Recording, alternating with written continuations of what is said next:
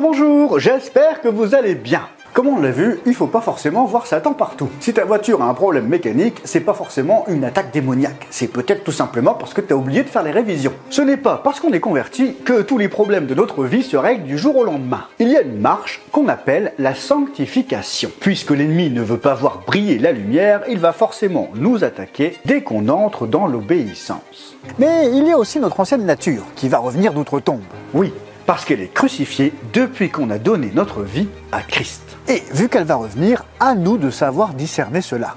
Mais certains vont dire que puisque Jésus a vaincu les ténèbres à la croix, ils sont liés, ils ne peuvent plus agir, et ce que nous faisons n'est uniquement motivé que par nos désirs charnels. Et puis d'autres vont dire encore que le diable, les démons, toutes ces puissances mauvaises ne sont que des métaphores. Des images pour parler de la révolte, du mauvais caractère des humains, l'expérience la plus profonde du mal. Ah bah, les deux se tiennent, qu'on soit croyant ou pas. Mais le diable peut très bien être un symbole tout en étant une réalité. Si l'on considère Hitler, le dictateur, Guillaume, le conquérant, ou Che Guevara, le révolutionnaire, ce sont à la fois des symboles, mais qui ont une réalité historique.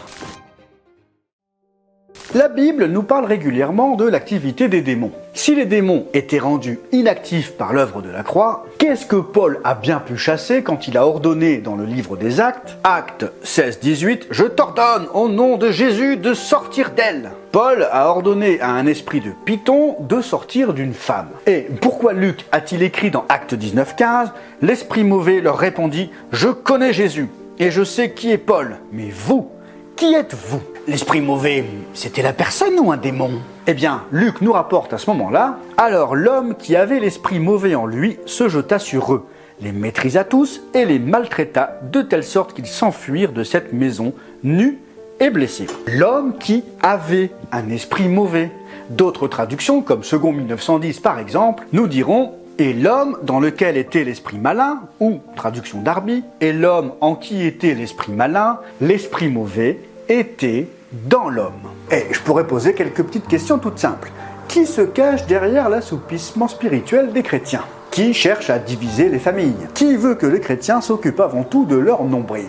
Refuser l'existence de forces spirituelles mauvaises reflète avant tout une certaine prudence. Une prudence par rapport aux expériences sensationnelles, spectaculaires, mais face au texte biblique qui parle de manière évidente de l'activité des démons, bah, c'est compliqué pour un chrétien de nier leur existence. Mais ces réflexions viennent aussi de notre vision du monde. En Occident, nous avons tendance à tout rationaliser. Si tu tombes en panne, c'est parce que tu n'as pas fait les révisions. Dans d'autres cultures, c'est parce que des esprits sont à l'œuvre. Soit ils ont agi directement sur ta voiture, soit ils ont fait en sorte que tu oublies de faire les révisions. Et quand je parle d'esprit mauvais ou du diable, je ne parle pas du méchant tout rouge avec des cornes qui aime te piquer les fesses avec sa fourche.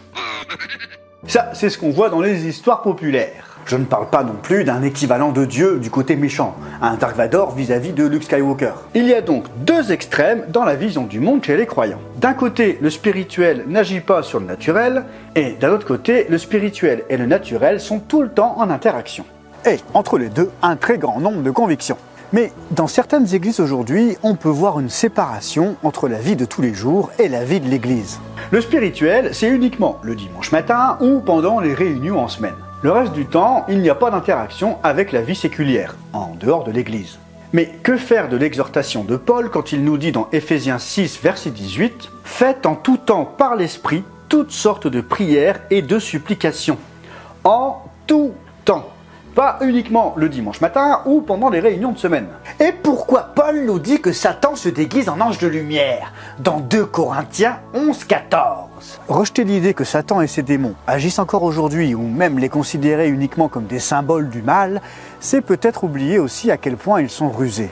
Et vous, quel piège vous guette? Voir des démons partout ou voir des démons nulle part?